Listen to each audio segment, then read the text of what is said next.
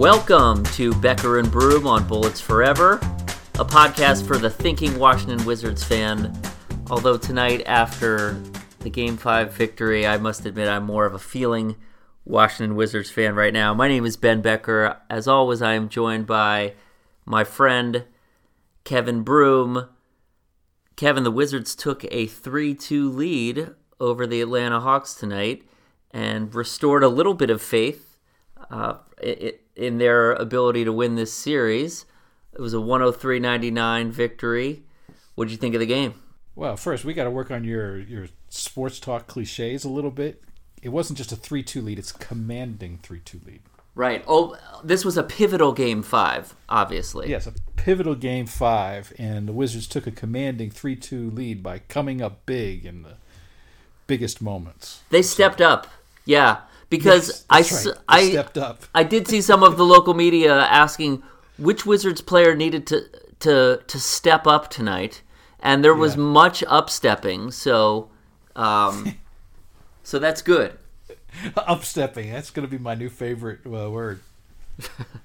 so, what did I think of the game? Wizards sure don't make things easy, but at least they got the win, and they are in a strong position because they've got two chances now to, to close it out, and they should they should be able to win one of those. After game two, I don't think that you and I were alone in thinking that the Wizards were going to win this thing relatively easily in five. They just look they look well, so. I didn't I didn't think that they were going to win easily, um, even then. And the part of that is I just don't when I see you know something like what happens in the first two games. I think one of the things that we do as fans and analysts is we overreact to things that happen then in playoffs. We say, "Oh my God, it's the playoffs," and we talk about the playoffs as if it's like this completely separate, you know, like it's a season unto itself. When what you had was two games, and the two games in Washington, and you know the the home court advantage flips and a lot of things change can change when you get some time off when the coaches get a chance to go back and study game film and come up with a few new wrinkles a few new ways of attacking each other so i really didn't think even after game two that it was going to be easy and um, i was a little i will say disappointed with their performance in game three and four but um, I really still thought the Wizards had a, you know, were probably going to win in six. That was my prediction at the beginning, and I still think that's what's going to happen. Well, th- that's that that's an interesting correction on your part, and again, it's we this it gets back to a theme that we talk about a lot, and we create narratives for ourselves, and they are reinforced by you know what we hear and what we see on on TV and on on the web and the like. But the truth of the matter is, there's a certain amount of luck and randomness at play. You know, it's a make or miss league, as they say, and sometimes good shooters miss shots, and that's just part of basketball. And the other thing are, you know, matchups play a big role. And Atlanta, on balance, on the whole, over the course of an 82 game season, sort of as we saw, they're not as good as the Wizards. I, I, mm-hmm. I feel pretty safe in saying that. But at the same time, when when they're matched up, the the Dwight Howard Paul Millsap front court duo is a tough matchup for the Wizards front court, and mm-hmm. um, you know when you combine that with Dennis Schroeder shooting better than you know having the, the best shooting stretch uh, that that I can certainly remember, they're going to be they're, they're going to be a tough out for the Wizards it, you know, I agree with everything that you said, and I would say probably my biggest surprise of the series has been the performance of Schroeder. I'm not surprised at all that Millsap and Howard have turned out to be a handful inside for the Wizards. I thought that would be the case, but I really thought that the Wizards would be have a better handle on Schroeder, in part because Schroeder really was not very special during the regular season. He was just okay, and he's been very good in four of the five games against Washington. You know the I guess it was game four, he was terrible. But four of the five games, he's been outstanding. And I'm a little surprised at how easily he's been able to break up the Wizards' defense and to get into the middle. Yeah, tonight, 29 points, 11 assists, just one turnover, 18 mm-hmm. shots. The biggest thing, five of six from three point range. Yeah. And I, I, I would love to be a fly on the wall in, in the Wizards' coaching room right now because I would imagine there's some pretty robust discussion and debate, frankly, on on what to do with Schroeder, who, as you said, in four of five games has played really darn well, frankly, better than than one would have expected.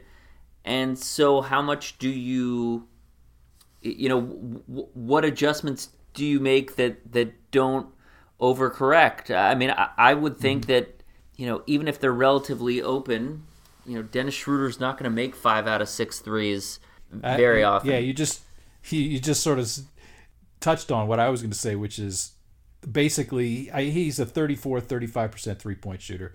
So if he takes six, you would expect him typically to make two. So I think that the strat strategically the thing to do is to still play under picks, uh, you know, under screens and screen roll, and to try to keep him from penetrating because it's when he penetrates that I think he really wrecks the defense.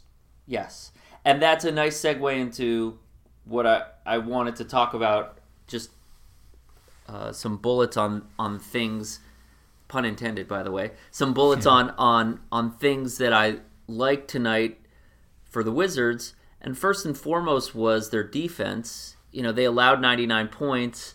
Uh, and I, Atlanta did not shoot well, as we know and have discussed. By far and away, the most important thing to turning in a good defensive performance is forcing the other team to miss. I feel like mm-hmm. Atlanta mm-hmm. did miss some open shots tonight, but I thought the Wizards were just overall tighter defensively. I thought it was probably their best performance defensive performance of the series. Certainly much better than than either of the games in Atlanta. And if the Wizards can keep their defense on that level, I, I, like their their chances in Game Six. What do you think of the D? Their best defense was probably Game Two, but I agree this was certainly much better. I mean, in in the two games in Atlanta uh, the Hawks put up about uh, 113 points per 100 possessions in, in each game. And tonight they were back, the Wizards had them back down to about 107, which is not great, but it's fine. It's actually a little better than average in the playoffs this year because for a second straight year, scoring uh, efficiency has actually gone up in the playoffs for the second for the second straight year. You know, the defense wins championships, uh, but in the playoffs we actually score more efficiently. Right, careful. You don't want to um, dispel a widely held narrative.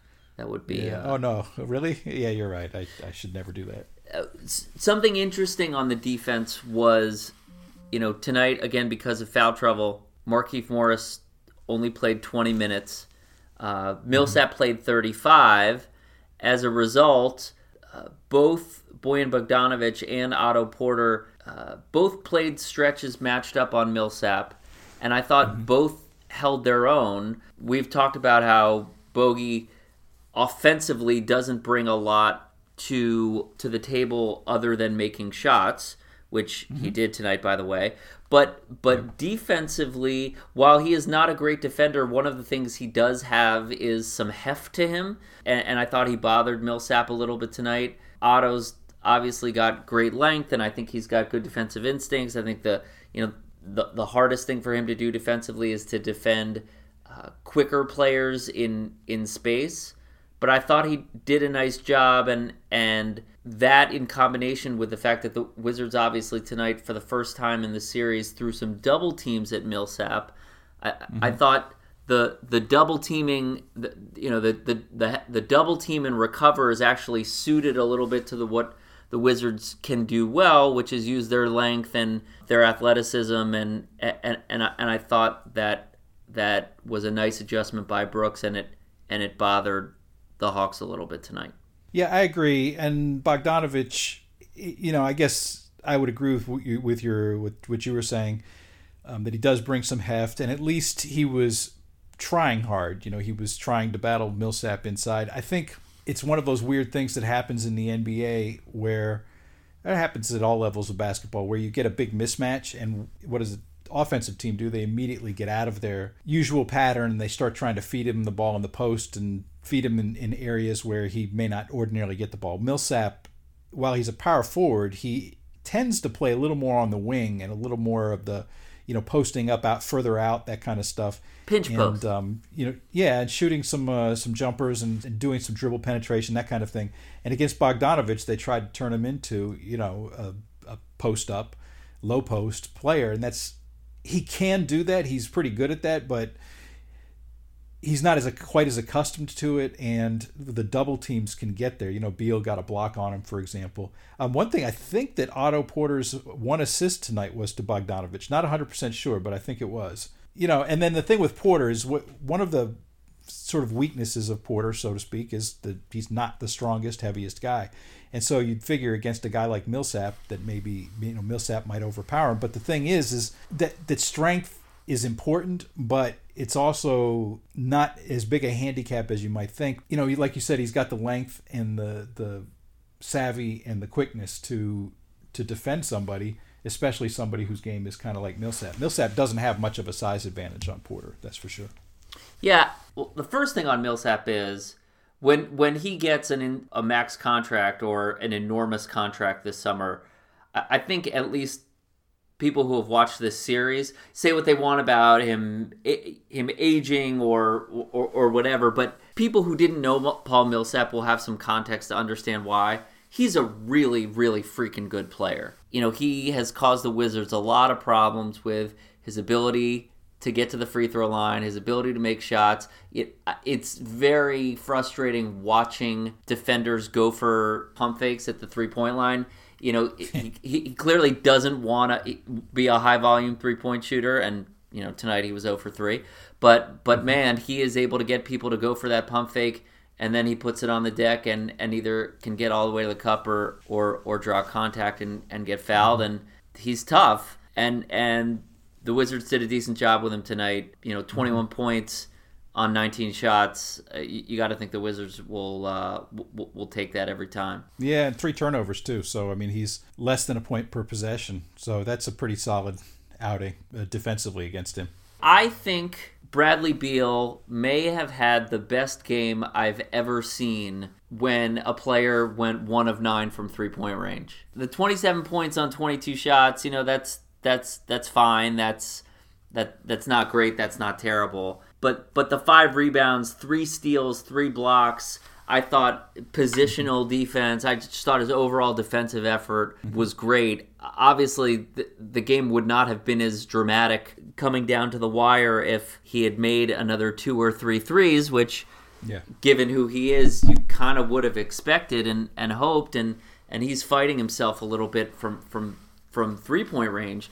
But he was phenomenal from two tonight. Had some great finishes at the rim. His off the dribble game is is is really good, and and I and I, mm-hmm. I thought I thought he played a a very complete game tonight. Really found a, a lot of ways to help, even though his what he's most known for, his three point shot, wasn't falling. I mean, if there's a criticism of Beal for you know the regular season or throughout his career, it's that you know he shot the ball well from three point range, but his all court game has been somewhat lacking at times. You know, not big numbers in rebounding, assists, steals, blocks. You know, not not doing a whole lot else other than shoot the three well. And th- that was less true this season.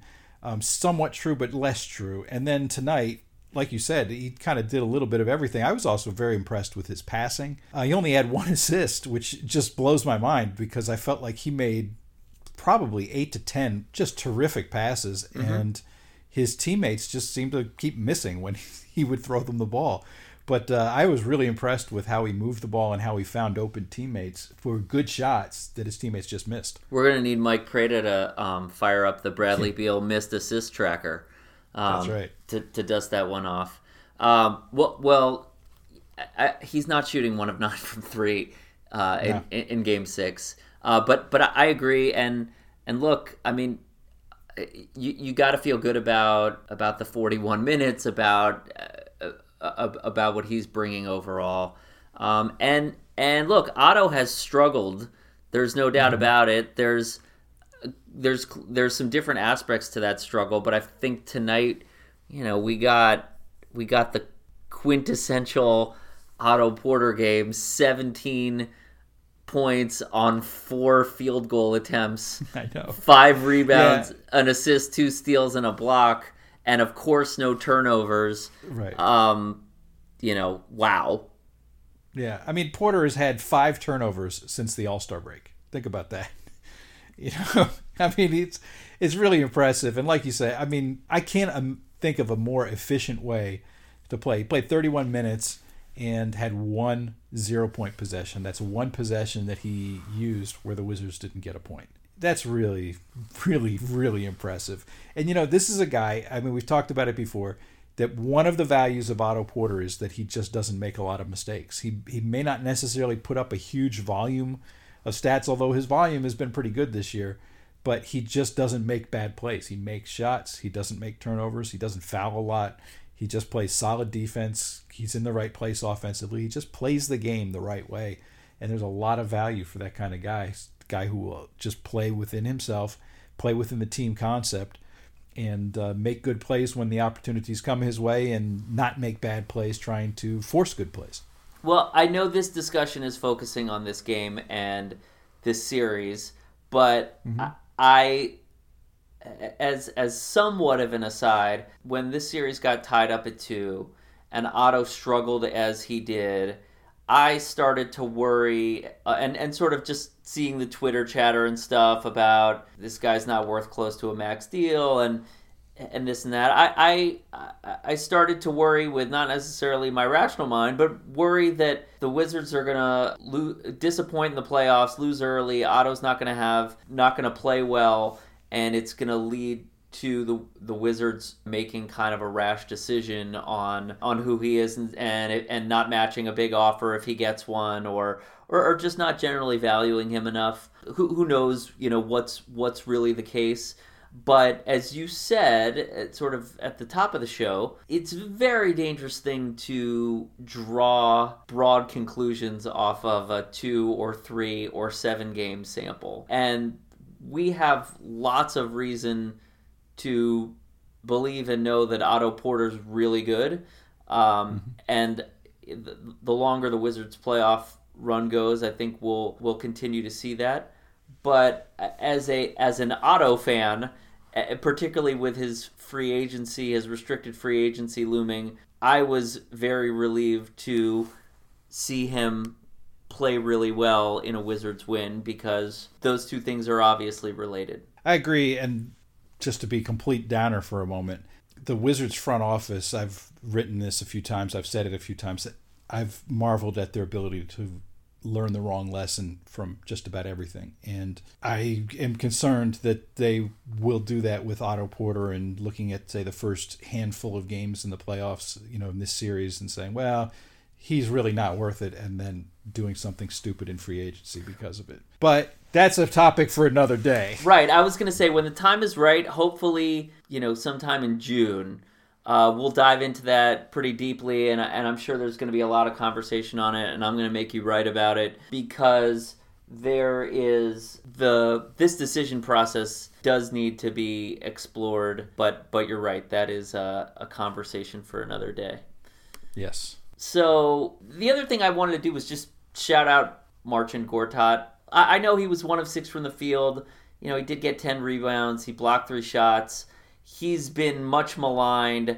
He he played 39 minutes.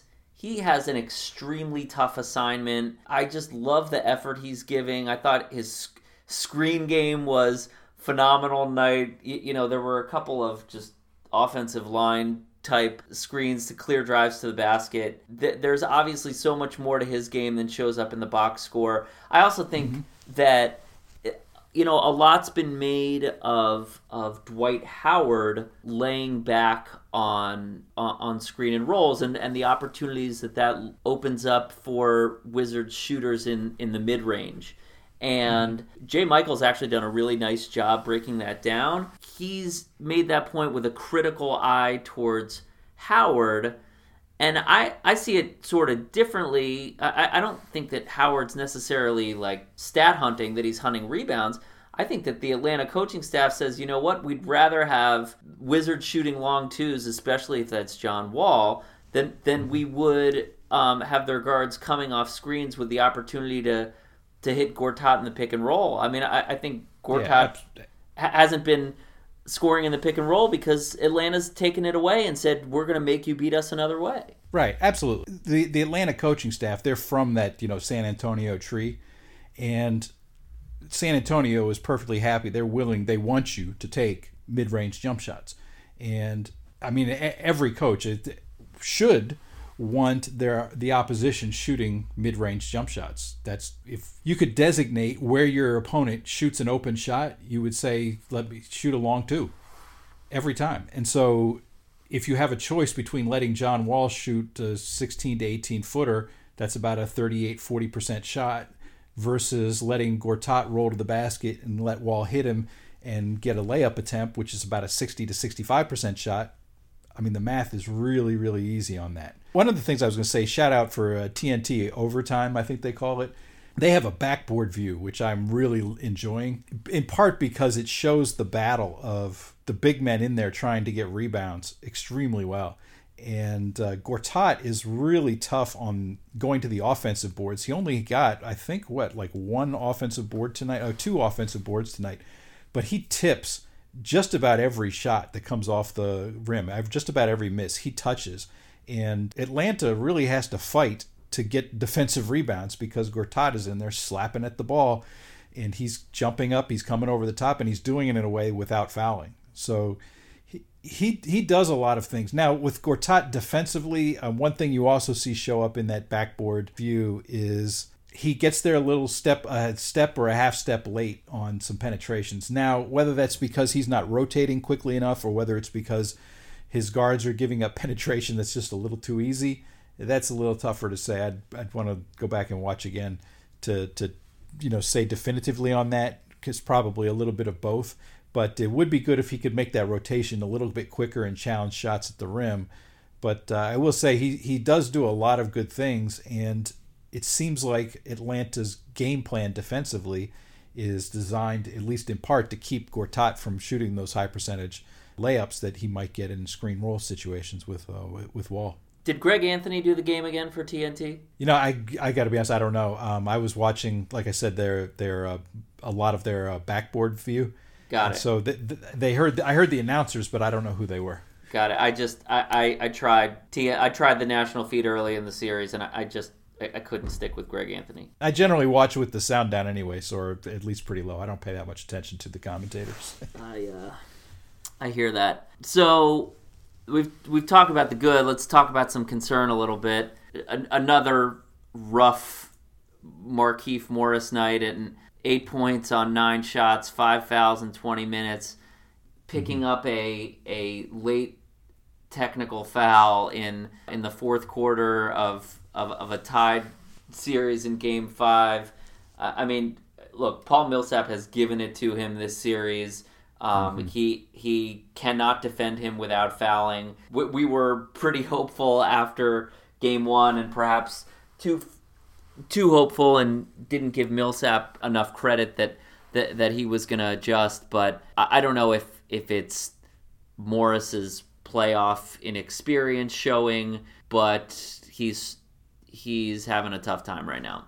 Yeah, absolutely. He's like you said, having a very difficult time. And it's not just him. I mean, Jason Smith is having a really rough series now. He might be out for some time with the calf injury as well. Hopefully not. But it's like it doesn't really matter who the Wizards are using at power forward. They don't have an answer for Paul Millsap, uh, at least not among the guys officially designated as power forwards. And uh, it might make sense to go ahead and go small and try to give him some different looks. The, the problem is is that Millsap in Atlanta will adapt to that. I mean, they've got Porter and Bogdanovich on him. They've got that on film now, so they can study that. They can take a look at where the double teams are coming, and so you know he, they'll solve that eh, because Millsap is good, and the Atlanta coaching staff is terrific as well. And the the bottom line with Morris, real quick, is you know he's it, he's not a bad player. He's just not a, he's not a really good player either. You know, he's just kind of average uh, most nights.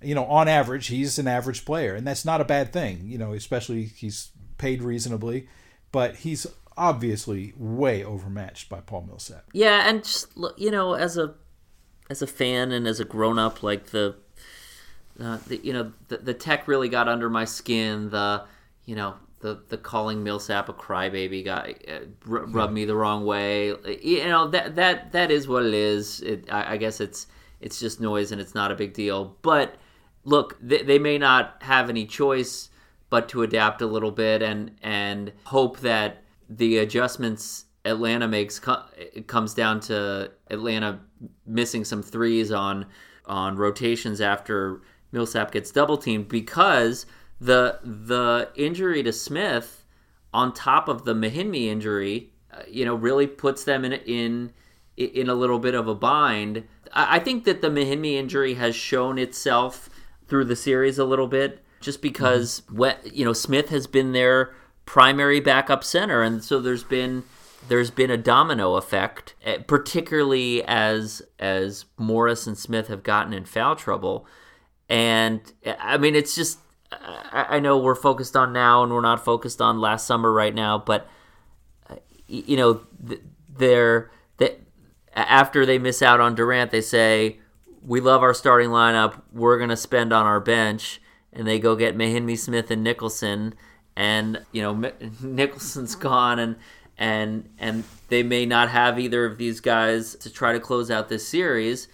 And who would have thought that they would they would have a bodies problem trying to do so. And so I, I think we're going to see more of, of the Oubre Porter pairing, which isn't necessarily mm-hmm. a bad thing. And, and we'll see more Bogdanovich. Yeah, Oubre's he had some rough games early in the series. The last couple have been pretty good. So, you know, I I don't know. It could end up being okay for the Wizards because I'm not not that enamored with Jason Smith and not uh, and really haven't been. But uh, he, you know, he was decent during the regular season. He had his moments. Well, we could talk about the off season another time. But but look, I mean, what what people love about Jason Smith is when he's canning jumpers, and right. you know he shot two of nine tonight, and uh, in in 16 minutes, took nine shots in 16 minutes, and he made two of them. And you know we've talked about this with with Bogdanovich, etc he he doesn't help you in a ton of other ways and when guys like that are not making shots um, they are hurting you and there was a time earlier in the season when the Wizards five man lineup, which you know they're starting four with Oubre instead of Morris, was really productive. We discussed mm-hmm. that, and it was sort of like the conclusion was, well, this isn't so much Oubre coming into his own as much as it is this is a good lineup and he's he's doing the specific things that he's asked to, um, which are uh, make the occasional three, hit make the occasional dunk, and and and be aggressive on defense. I worry about his ability to not be exposed by the Atlanta coaching staff, but they they may need him. Yeah, well, they're going to need somebody somebody to step up. yeah, no, they, they, but but in this situation, they, uh, they they really do. I mean, you know, without a a legit healthy big off the bench, they're gonna have to stay out of foul trouble, and they're gonna they're gonna need to play well in order to beat to beat Atlanta in Atlanta in Game 6 mm-hmm. Uh, you picked, as you said, you picked the Wizards to win in six. What, what is your your prognostic prognostication. What does your prognostication machine think about their their odds in Game Six? Game Six, I've got the Wizards with uh, basically coin flip underdogs, about forty six percent chance of winning that game. So decent chance, and uh, then a sixty one percent chance of winning Game Seven at home. Together, that comes out to about a seventy four percent chance of winning the series. So good position to be in, much better than Atlanta is. Atlanta's got to got to take two, including one on the road, and they haven't really shown much inclination toward doing that. Can we talk a little bit about a home court advantage? I, I mm-hmm. know you've you've read about it and you've studied it a fair amount. What are what are what drives home court advantage from from your perspective? I mean, there's a variety of factors. One of them is that the officiating seems to be influenced a little bit in favor of the home core of the home team. One of the other factors that seems to show up is that bench players typically, you know, bench players, role players typically play play a little better at home than they do on the road for again kind of one of those whatever reasons. You know, the home team tends to shoot a little bit better um, than they do on the road for sure. Basically, there's a s- series of sort of small advantages that come, and those add up to a pretty significant advantage. Um, this year in the NBA, it was about uh, 2.3 points per game was the advantage for the home team. And that's pretty significant. Yeah, that's that's definitely significant. It's it's totally interesting that in this day and age with sort of all the information that they have that officials are still there's still different output uh, depending on where they are and I mm-hmm. guess that in combination with with the you know with what you're talking about bench players is at the end of the day these are still people who have reactions to their environment and I, I'm I guess it's a little curious to me that bench players would have a variability in their play home versus road whereas starters wouldn't I, I mean is that to say that mm-hmm. you know better players are are less uh, are, are sort of more impervious to their surroundings that's odd to me, but well, I wouldn't say impervious, but like I said, these effects are fairly small, but they are consistent, meaning that they show up all over the league. And uh, you know, the the best players tend to play their best, or not play their best, but they pl- tend to play at about the same level everywhere. And some of that, you know, wherever they're playing, home or road, and some of that is. A few years back, I did a study on consistency in trying to look at players' consistency, who was consistent, who wasn't. And one of the things I found was that consistency is neither a good or a bad thing. If you're a great player, you know, LeBron James, consistency is pretty good, right? But if you are Kelly Oubre, we don't want Kelly Oubre to be consistent because his average is very low. So if his average is low and he's consistent, well, he that means he sucks all the time, Mar- you know. Marcus Thornton was pretty so, consistent. right, exactly. And so with the bench player, you you don't mind some variability, but this is a very long way of saying that the area, the one stat category that showed up as the most consistent, team after team after team, player after player, was the high usage players. The players, the big, the star players, the guys who use most of the offensive possessions, their possession usage was very consistent throughout the season, game after game after game. They're using about the same number of possessions. Their usage was usually more consistent than their scoring on a per minute basis. So the roles that that the teams have players in are are pretty important and have an effect, you know, at home versus versus away. The you know the the good players, John Wall is going to use about the same number of possessions, whether you know they're playing in Atlanta or whether they're playing in Washington. But the same might not be true of like uh, you know, say Bogdanovic or Oubre or or Satoransky coming off the bench, something like that. Although the the odds would firmly be in the Wizards' favor according to hmm. uh, to the data in in a game seven, I'd really like to see them close this out in six because. I, don't need another game seven in my life right now. If uh, if the Wizards play in a game seven, let's uh, let's make that be in the conference finals. Um, but let's uh, yeah. let, let, let's let's have them conference finals, the NBA. Finals, there you go. Man. There you go. Now, now you're thinking like the optimist that I know you are. So let's have the Wizards wrap this one in Game Six, and uh, and the next time we uh, we get together to to chat, it, will be even more upbeat and uh, and smiley than usual. Right. So, friends, please, uh, if you have not done so, subscribe on iTunes or SoundCloud or Stitcher or however you listen to podcasts. Follow Kevin on Twitter at broom underscore Kevin. Check him out on Bullets Forever. Check him out on kevinbroom.com for non Wizards related writing. I am on Twitter at underscore Ben Becker. And until next time, go Wizards. This is Becker and Broom on Bullets Forever.